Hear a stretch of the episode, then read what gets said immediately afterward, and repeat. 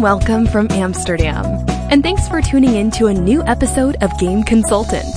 Your host of today is Reinout.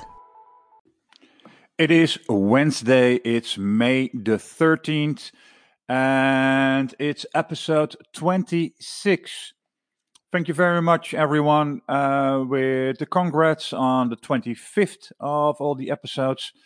Yeah, one milestone. Um, but we keep on doubling it, and so we continue. This week, it's all about esports, and um, yeah. So today, I'm actually having uh, EVOS esports in uh, Southeast Asia. Um, a few episodes back, I was talking to uh, uh, Akmal, and he was telling us more about uh, the numbers in Southeast Asia. And while I'm saying that, I'm actually checking it out, which episode that was. I think it was 21 or something, uh, if I'm not mistaken. Yeah. Uh, he had a Akmal Soliev. He had a report of the gaming in the region of Southeast Asia. Um, so if you go back to uh, episode 21, which was a fun episode anyways, with uh, Yushi, of Super Beast, formerly known as the Sexy Beast, which I'm not allowed to say so, but I'm doing it anyways. Um, so that was the gaming report. Uh, AZS Consulting came up, Akmal Soliev. So uh, check it out, uh, episode 21 on my blog. But today I'm talking to Ivan, Ivan Yeo, and he's the co-founder of uh, and, and and CEO because someone has to run a company, right? Um, EVOS Esports, and um, they're doing amazing stuff. I mean, uh, he has a team. They're all actually being profiled on Forbes. Uh, they are actually in the Forbes 30 under 30 Asia 220. And um, it was brought to my attention by Alan. And Alan recently joined uh, EVOS Esports. He's the regional head of marketing and PR. So, um, and his task is to boost the visibility of EVOS. And um, may I say so, Alan, you're doing a great job. Um, so that first uh, is for today. And then later in the week, on Sunday, I'm doing another esports episode.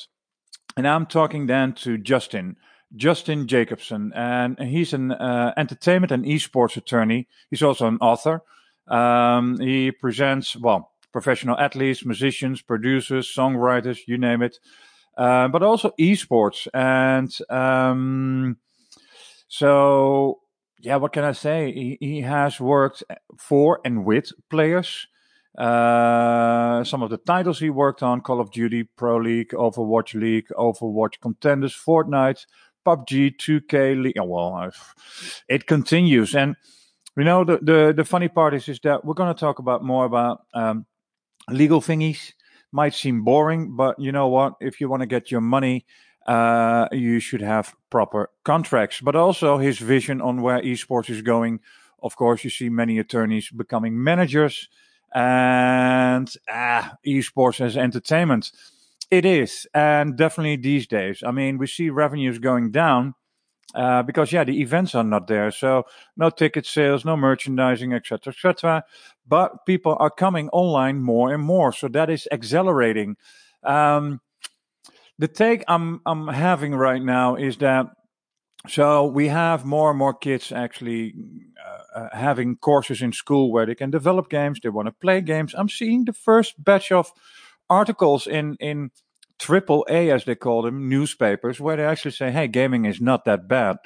Um, let's not have that discussion right now. But okay, assumingly that all opens up more and more, it means that more people play games, more people watch games. That means that more people can develop games. That me- leads to an audience. And, you know, that audience is interesting for brands and anything in between, you know, validates. It's, um, it's like everyone is watching NFL, NBA, Premier League, you name it. And and esports, uh, every game is a Premier League or an NBA. You know, every league or tournament, whatever you want to call it, is a Premier League. So imagine the Premier League with all those revenues, the NBA with all those revenues, and now take that per game. Hey, that made you quiet, right? That is the uber, uber potential of esports. So we're going to take it seriously. And um, hey, Nordic. Yeah, Jacob. Um, uh, fun, fun, fun, Jacob. Jacob, Jacob, tomatoes, tomatoes. Um, he is having a very important meeting and he's talking to his team about sponsorships, if they have any. Yeah, they have because they have some solid news. Um, ticket sales actually went up, but so there were a few things. Nordic Game Online, as you all know, it is the 27th, the 28th, and the 29th of this May. So the tickets are 99 euros, you know? Totally not expensive, and there's a whole package around it. So, um, he actually has Johan Torresson to co host NG20 and Nordic G game NG20. Uh, so tickets are online. Uh, you also have the meet and match where you can actually meet people and see if you have a match. What's in a name? Uh, Unity is sponsoring so NG20 and NG20 Plus. Um, they also had a very nice uh, article online, and it says uh, "Industry Insights" with Reinhard Braken. Hey, that sounds familiar. Good-looking guy. Uh, I see the photo. Yeah, interesting. Anyways, um, they are so sweet over at Nordic. But anyways, um, push, push, push, guys. Come on. Uh, if you're not registered yet, do register. Uh, online passes 99 euros, and you're helping a very, very fun event. I mean, all of these years they have been there for you, and they can use some uh, some support. So um, three exciting days, uh, exclusive streamed content, social events, competition, networking activities. Ah, it's all there. So um, and do share that actually online. If you're going to Nordic Games, share it so that other people know that you're there. Let's help this event because I love them. I love them to pieces. Um, so um, yeah, so on Sunday, uh, Jacob will give an update about uh, whatever they're working on. Um, do I have anything else? No, I'm actually going for this interview. Um, Ivan, Ivan, I was allowed to say both. And um, yeah, he said before the interview, yeah, I've not done uh, lots of interviews uh, lately, so I had to get him uh, a bit loose. But during the interview, he started to talk, and boy, it was interesting. Talking about choosing the right career. Hmm. Alrighty.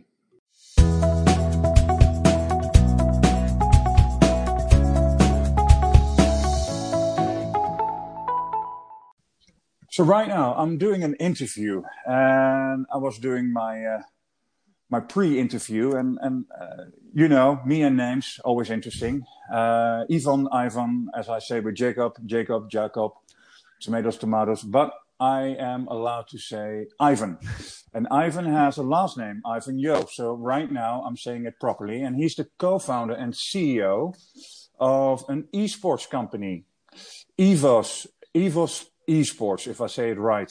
And Ivan uh, has a couple of uh, co-founders. Uh, I'm seeing Harris, he's a co-founder, chief business. Wesley is the COO, and we have Michael, also co-founder and CMO. And some things they have in common. These guys are in the Forbes list, 30 under 30 in Asia in 2020. Um, and funny enough, I, I, I got an email from uh, Director of Communications, PR, Alan, and he says, you know, he has a really inspiring story. And um, so we, we discussed the inspiring story. And I said, well, you know, let's talk about esports. But then I'm doing this intro, and then I thought, like, maybe we should talk about the inspiring story. Hello, Ivan. Shall we talk about it? Hello. Hi, Reinhard. Nice to meet you. How's yeah, everything? Likewise. everything cool. Everything cool. Um, yeah, I was just saying uh, an inspiring story. Um, how, how, how can we describe you uh, as a person? How how can we say inspiring? Can you do an introduction of yourself? Hi, so uh, my name is uh, Ivan Yeo. Um, as Reinout mentioned, I'm the CEO of EVOS Esports. Um, I think for me in this industry, uh, I started EVOS as um, as a hobby. Um, I had this immense passion for gaming, and um, I always knew that you know one day uh, I want to be in the esports industry. You know, prior to this, I was in the investments and finance space, and yeah. I guess you know because of some um, um, midlife setbacks, it kind of made me realize that I need to do something that I really enjoy, and deep down, I knew that esports was the industry that I wanted to enter. So back in 2017, yeah. you know, I came into the industry and started EVOS Esports. Yeah. And if I uh, if I look at it as you describe it, it's the leading esports organization in Southeast Asia. Uh, won numerous world championships, Mobile Legends, Bang Bang World Championship in 2019, Free Fire World Cup. I see. Um, 12 esports teams, 300 influencers across the region, with a total uh, following of 65 million YouTube subscribers and 50 million instant Instagram followers, and over 350 million views a month. Strong presence Indonesia, Thailand, Malaysia, Singapore, and Vietnam. Come on. and, and how fast did you do that? Yeah. Pretty fast, eh? Yeah. Yeah, it took us um almost uh three four years. Yeah, and this is our fourth year running this company. Yeah. And and and and so esports is then in your DNA, or are you a gamer yourself? Um, uh, yeah, I mean you have a broad experience. Yeah, so I mean, when I was young, of course, um, I was really a hardcore gamer. You know, playing games like World of Warcraft, Dota 2, CS:GO, and yeah. I guess I, uh, the interest stemmed from there. When I was younger, I also dreamed of becoming a pro player, but you know, back then it was just it, it was just not even a viable career yet. So I kind of passed it and then went into the finance space. yeah, yeah. and then, then you end up in in, in esports. Yeah. Funny, because um, um, you, you also raised. I mean, we see a lot of people raising money in in in, in esports. Um, you have now raised some uh, four and a half million dollars or something. Yeah, that's right. That's our Series A. Yeah, and and um, can can you say something about the type of investors? Are they familiar with esports? Why did they invest? So when, um, when we closed the fundraise last year, um, I guess esports in the Southeast Asian region was starting to really explode. So I think just to share a bit on the numbers, right? When we just yeah. when we started in 2017, you know, peak or average concurrent viewers, we were like super happy with 500 people watching a live stream. But in 2019, yeah that number exploded to 200,000 and above, which is um, very normal in the esports scene right now. So the numbers yeah. grew significantly. Um, it got a lot of interest from the brands and uh, the investors, and you know we kind of took advantage of the hype and fundraise into it. So the, the investors that we got in, um, uh, they know a bit about the gaming space, um, but uh, but the esports space is relatively new to them.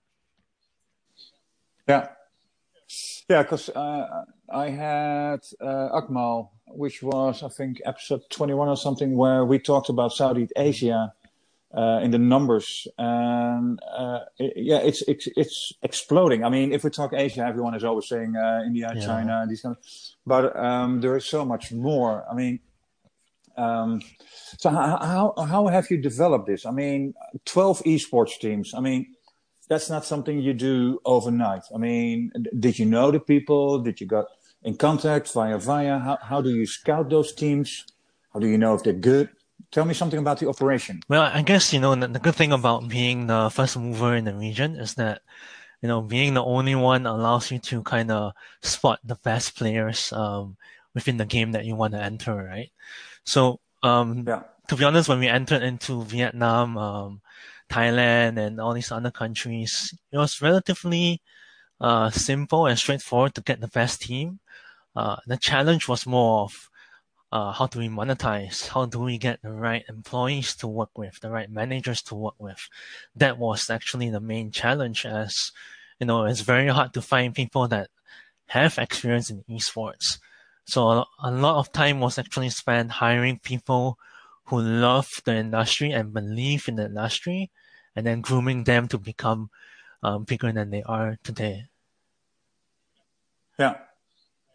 Hey, and and uh, which because you said yeah, uh, which games we want to get involved in. So which games are you now involved? So Mobile Legends, uh, I saw Mobile Legends Bang Bang. Yeah. uh, Which So, one? so I think in Southeast Asia it's quite different in the sense whereby, you know, in the West and China it's more PC centric, but in Southeast Asia because of the accessibility of mobile phones, most of the popular games in Southeast Asia are mobile games, and because of the segmented um, nature of the market, you know, all these countries speak different language and have different culture each country has their own popular games.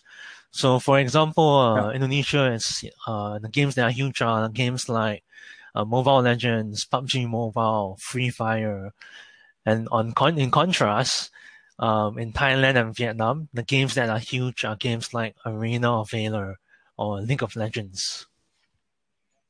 Yeah, yeah. Because if if if you um, it's a little sidestep. If if you look at esports in the region, where it is today, uh, and we're talking uh, we're talking Asia, Asia wide.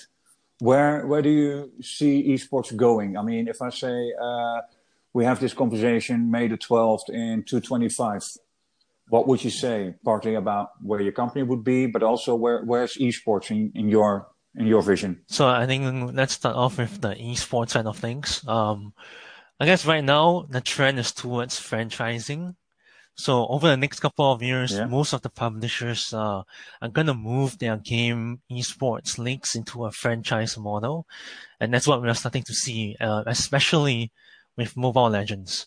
So Moonton is the first ever developer to begin the franchising uh, model, and it's been fantastic so far. I mean, um, it's a good return on investment, great investments into quality and production, and it's um, definitely going to be uh, one of the ways developers are gonna develop the esports side of their games moving forward. Uh, in terms of uh, EVOS, or rather uh, our company, I guess um, you know what how I kind of see success is uh, we don't really see it as just an esports company. Uh, if you're in the esports space, essentially you are in the entertainment industry. So if we talk Yeah. about metrics of what we want to target, if our fans spend if our fans spend around six hours a day on entertainment, our goal as a company is Yeah. to dominate a large chunk of that attention. So the more um, more market share of that we dominate, the more successful we'll be. So esports is the first one Yeah. that we're doing.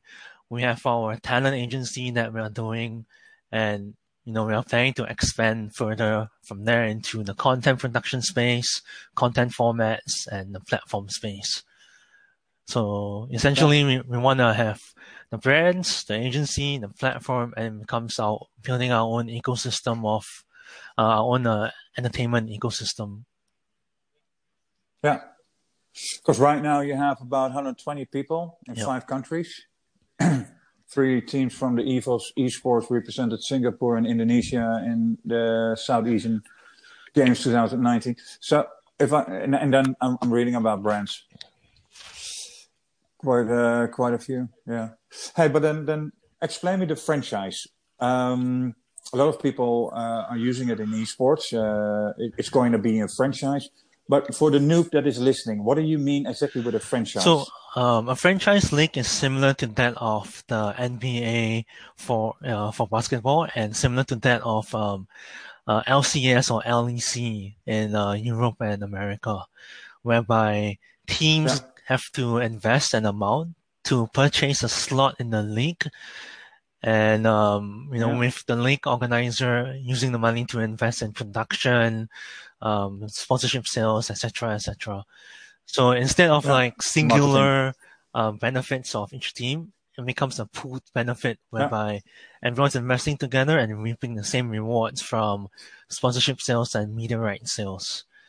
So I think the main thing that franchising opens up, the main revenue line that it opens up is media rights. You know, you get to monetize off of deals related to streaming, TV sales, you know, that kind of stuff. Yeah, yeah, yeah, yeah, yeah, yeah, yeah, yeah, yeah, yeah, yeah. It's like the Premier Correct. League in the UK. Uh, yeah. and then everyone, uh, so the, the Premier League is selling the rights, the TV rights, and that makes it even number 18 or 19 still gets uh, a couple of hundred million. Right. Uh, yeah, which obviously leads to the fact that they can attract better players than average number 18 in the rest of Europe.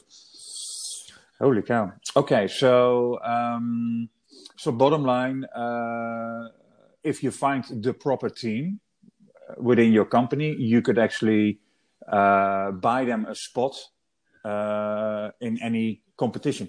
Could that mean, for example, that could there be two NBAs in, in esports? So um, the unique the unique thing about esports is that uh, each game has their own um, league that they operate and and then there's no like exclusivity whereby you know if you own a brand you only can be in one league so um, as a brand we are allowed to be in multiple leagues tapping on multiple communities yeah. and multiple different uh, communities yeah yeah got it hey and um, later on uh, uh, I was actually thinking because right now you, you, you, handle so much. You handle the media, you handle the players, uh, you handle the deals with um, uh, with the leagues.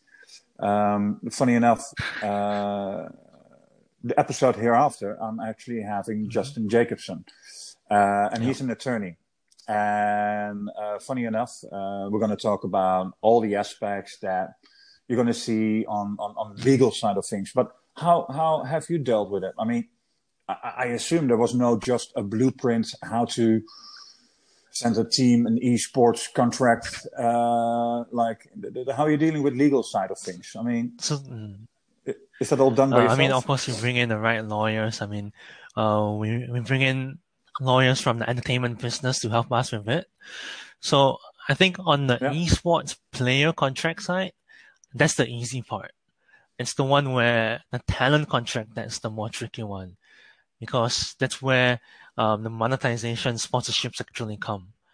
So I think uh, with yeah. regards to like case studies, having only a player contract will lead to something along the lines of the FaZe Clan and Tfue drama that you have last year, whereby it's uh, quite easy yeah. for players to break the contract.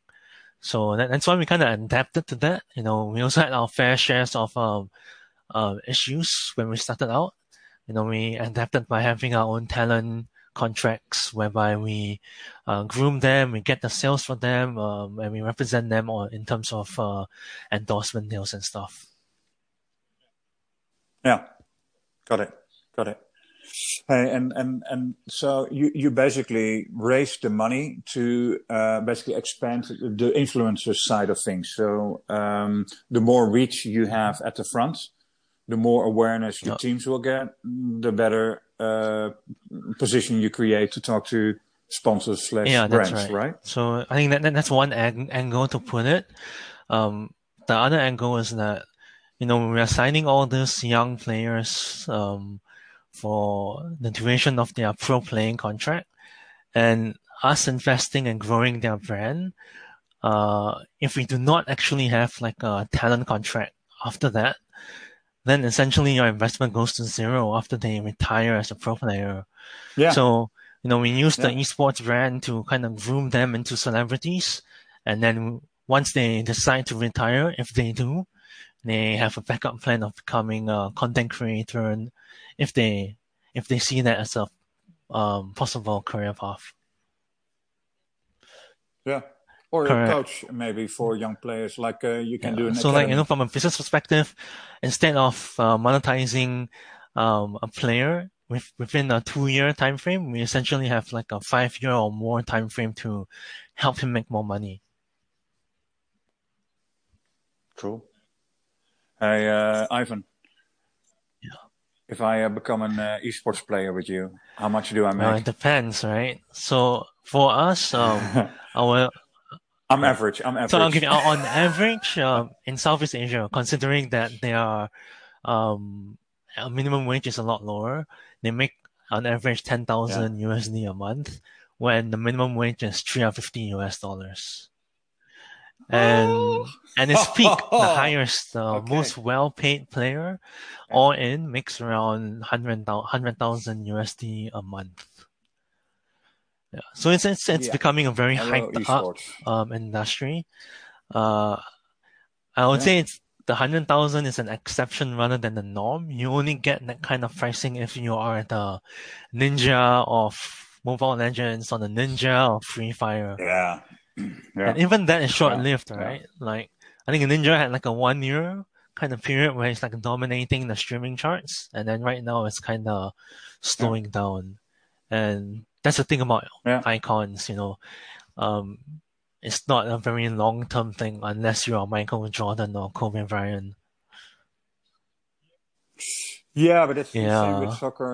Uh, I mean, these guys have to do it. They- they- Well, when you're 17, 18, you make it to the first team, let's say, then at that point you have at least 10, 12 really good years and then five extra where you can get a gazillion because, yeah, you've made a career and then, you know, just having you on the field with a team is already worth money.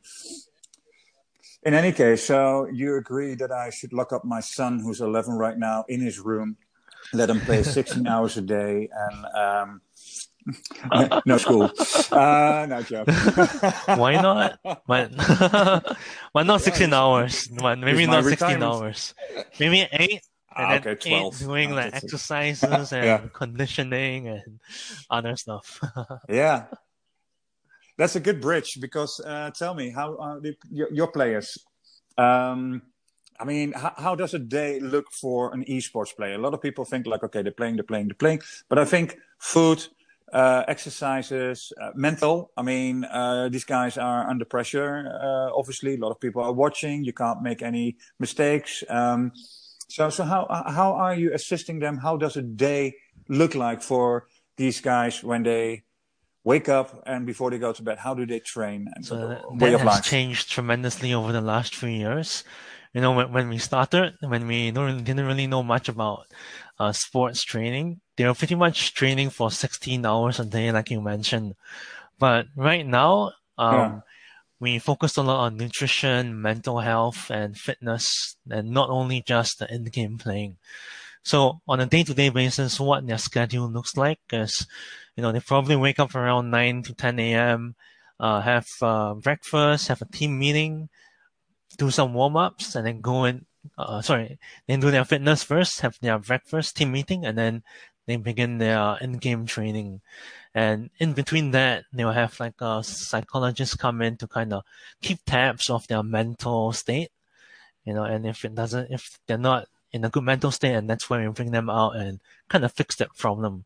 Because, you know, in order for a team to win, it's not just um, technical skills, it's it's also the team chemistry, it's, it's the mental uh, readiness of each player, and, you know, kind of take like a 360 approach to team management in order for us to have that consistent um, results from tournaments.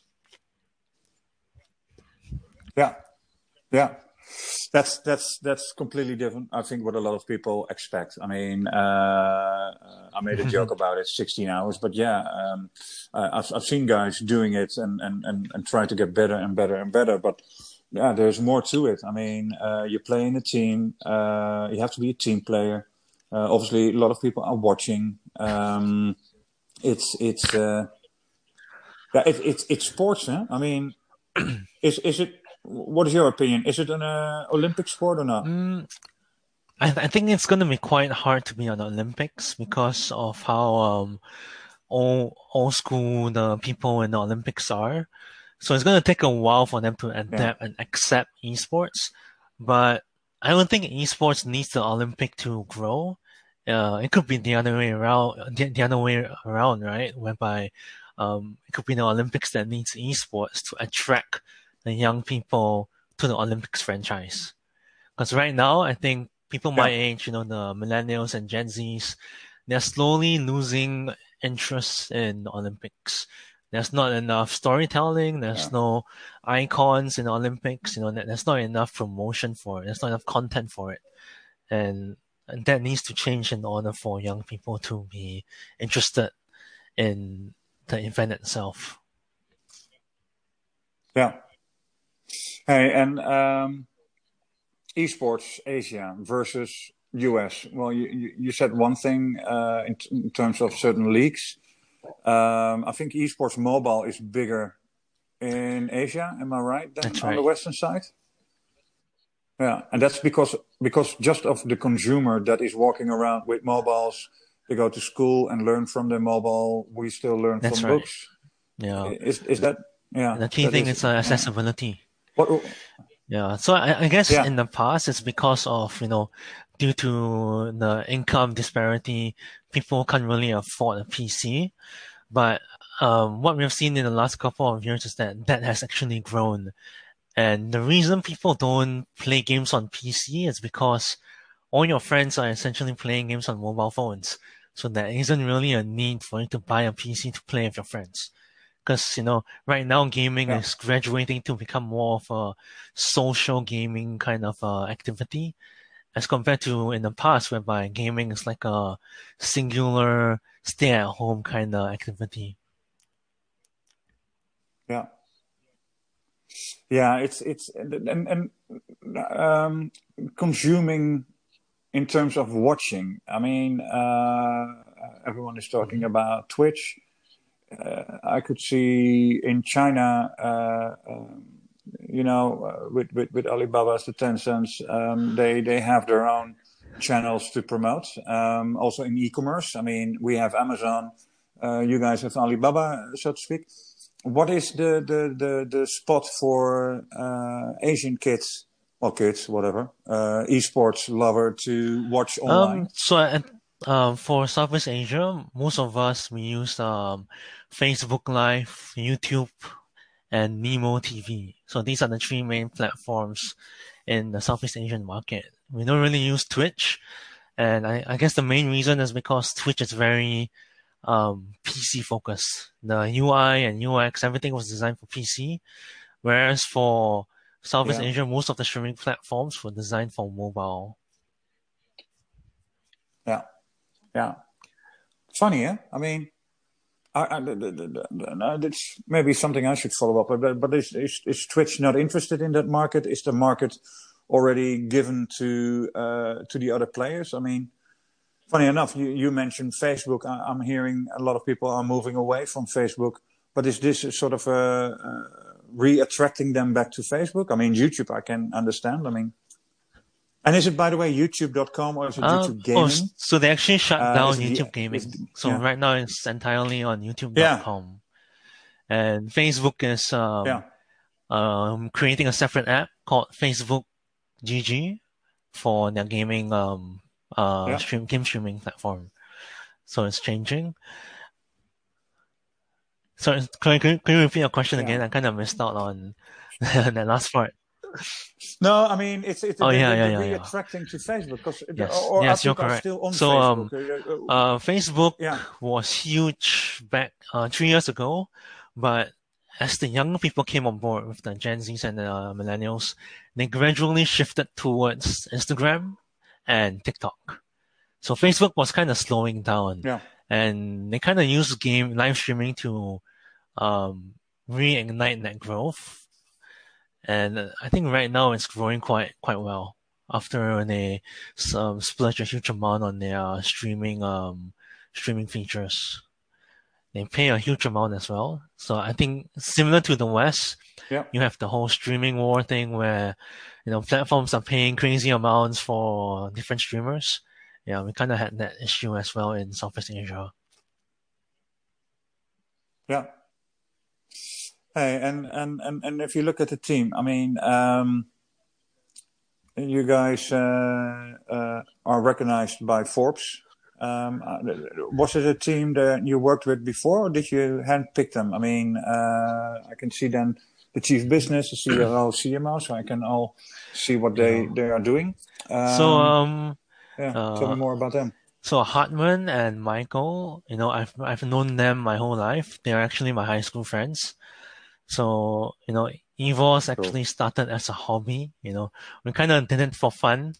And then yeah. it's only uh, one year in whereby, you know, we actually saw some potential and decided to work on it full time.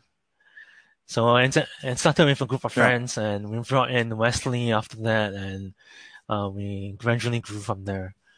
So, you know, the company culture yeah. is very friendly and family feel to it. Everyone is kind of friends with each other. Yeah.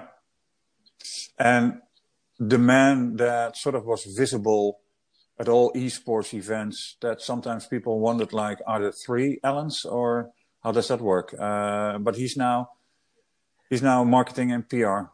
Uh, so he was yeah, he joined us team, this right? year actually, just a couple of months ago. and, yeah. uh, so, uh, yeah. So I mean, uh, the day that I knew that, you know, esports was going to be big, I guess it was in 2017, sometime in July. So we had a, we had this, uh, event for Mobile Legends. It's called, um, the MPL. It's a professional league. And we decided to have a meet and greet for the fans, um, uh, for the fans to meet with our players. And we arranged one before the event. We were expecting somewhere around 10 to 20 people. Uh, and then in the morning when we actually prepared to set things up, there was more than 2,000 people at the event. and then, you know, we had security yeah. and looked like a riot. It was crazy. Uh, I, I would never imagine yeah. an esports player to have that kind of fandom. yeah. And so that's basically what I also read. The, the, the, the name of the company, Evo Esports, needs to yeah. be a household name, right? For millennials, uh, Generation Z. Yeah.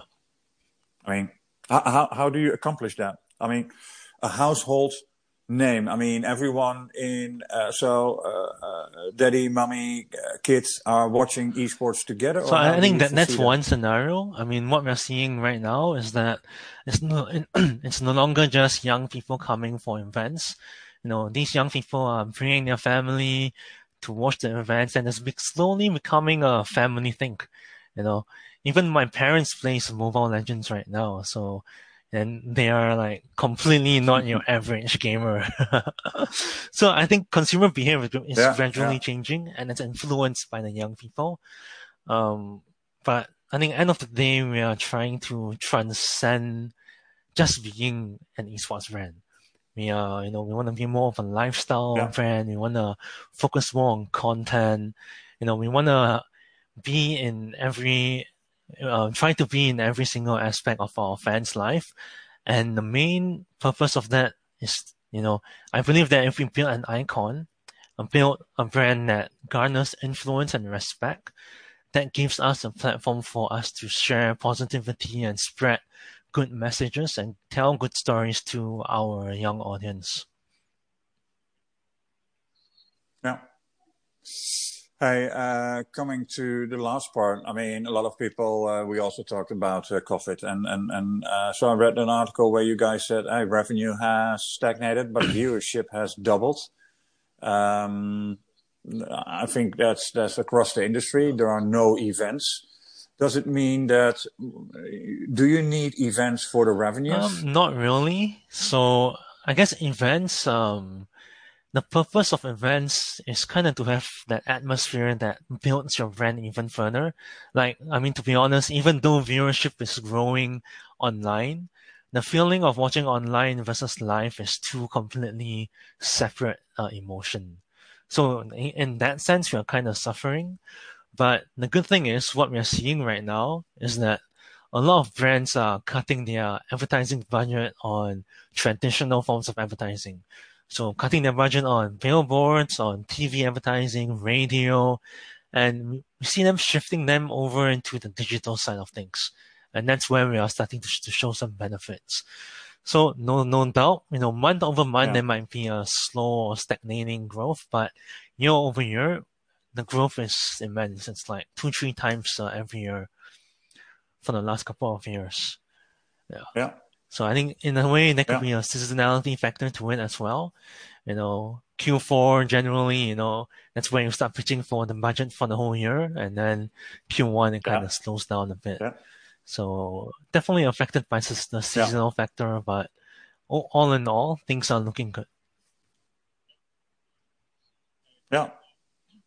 Hey, and uh, you're now 30. What is the average age of Um, your so me and my high school friends, we are both, we are all, three of us are 30, the rest are around 27 and 28. Yeah. So pretty young management team. Yeah. Yeah, yeah. And do you get advice? I mean, is is is there? I mean, you now have this very nice investor on board. I mean, uh, I assume that you Yeah. sort of have board meetings, or um, how does that work? I mean, uh, do you get guidance? Uh, do you get? Do you have a consultant or something? I mean, uh, how how how are you able to uh, to build and develop your So I company mean, our investors, uh, Insignia and our angel investors, they have been an immense help in helping us shape the future of this company. Uh, we meet on a regular basis and Yeah.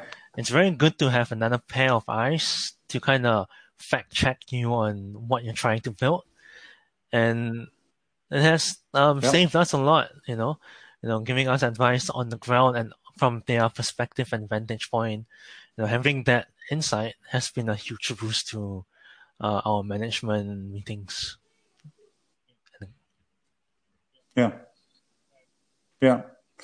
Hey, uh, if uh, any esports uh, team is listening or a sponsor is listening, how do they approach you? Uh, just send an email um, Yeah, I mean, just, to, to just you send me an email, how, how, um, uh, yeah. Ivan at evos.sg, and more than happy to, you know, Yeah. see how we can help you out. Yeah, cool. Well, I uh, I want to thank you for um, for, for for a lot of insights. I mean, uh, um, I'm sure I'm I'm going to circle back later in the year to see how you guys uh, are doing. Um, but this this was really a good uh, insight on on on how esports in Southeast Asia uh, is rolling. Um, I think a lot of people uh, are reading uh, on esports, and right now esports is a lot of a lot of times in the news, like the events are not happening, uh, so uh, revenues are declining quickly.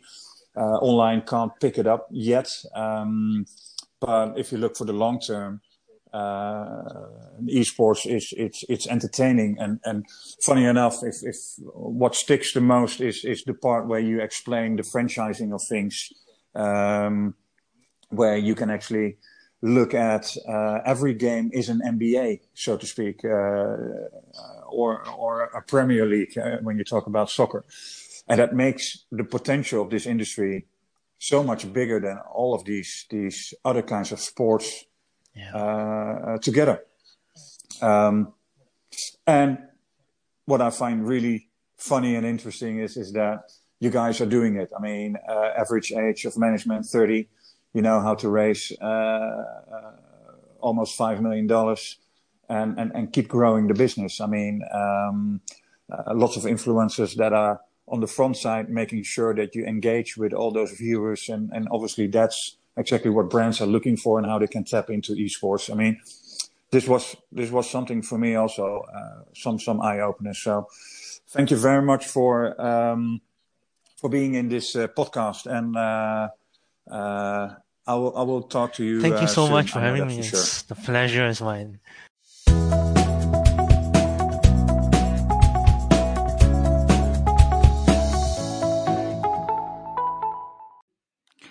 I uh, did enjoy this uh, this talk with uh, Ivan, Ivan, tomato, tomato.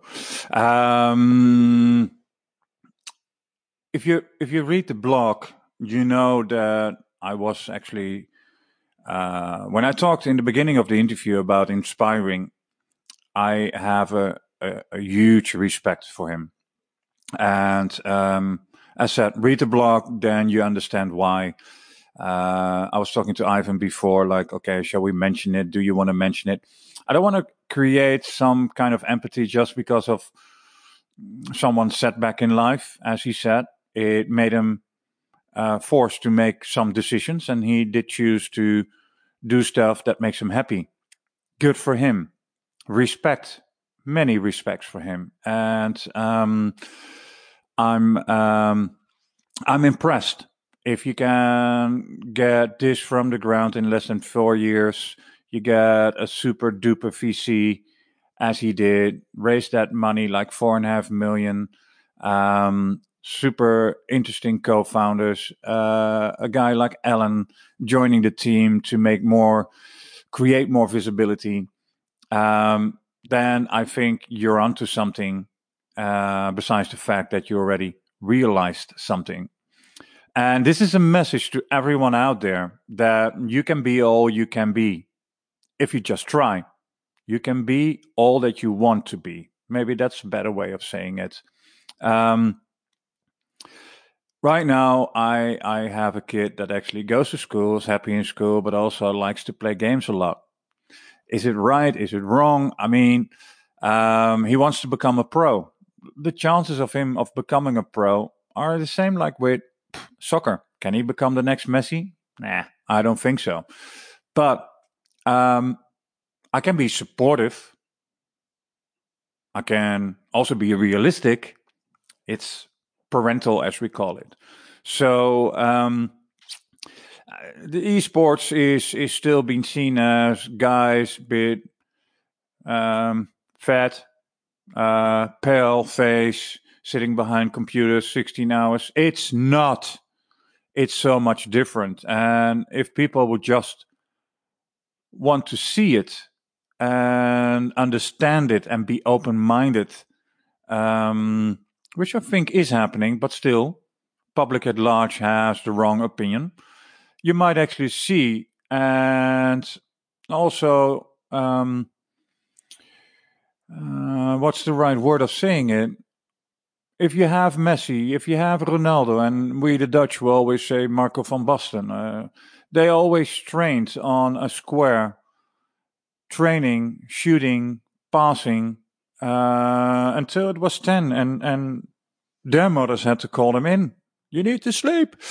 Um, it's nothing different with esports and it starts with many hours training, training, training. And if you have the slightest talent, you know, you might have a break and get one of those pro players. Might. But there are also so many other jobs streaming, influencing, uh, you know, the whole Brady bunch. Um, and that also can make lots of money. Now, don't choose anything that makes money. Choose it because your soul, your heart is saying, hey, that makes me happy. That is what I want to do. And that brings me back to Ivan. He has done, he has taken his hobby and made it his career. Again, impressed. I hope you like this episode. Um, feel free to share it. In fact, why not? Because if you're actually a gamer, if you're involved in games, these kind of messages need to go out. This is what needs to be understood. So share it. Check me out also on Twitter if you want, because I've never promote any of my socials, but um, at podcast underscore uh, dev, so the game dev podcast. Um, I'm tweeting once in a while. Uh, I'm not really a Twitter Twitter tweety, but um, check me out anyways. And if you want to check me out on LinkedIn, it's just Reinout te Brake, and uh, I'm sure you can find me. Hey, this was it. This was episode 26. Uh, on Sunday, we have Justin, Esports and Legal. It ain't boring, it is a necessity. So, ciao for now.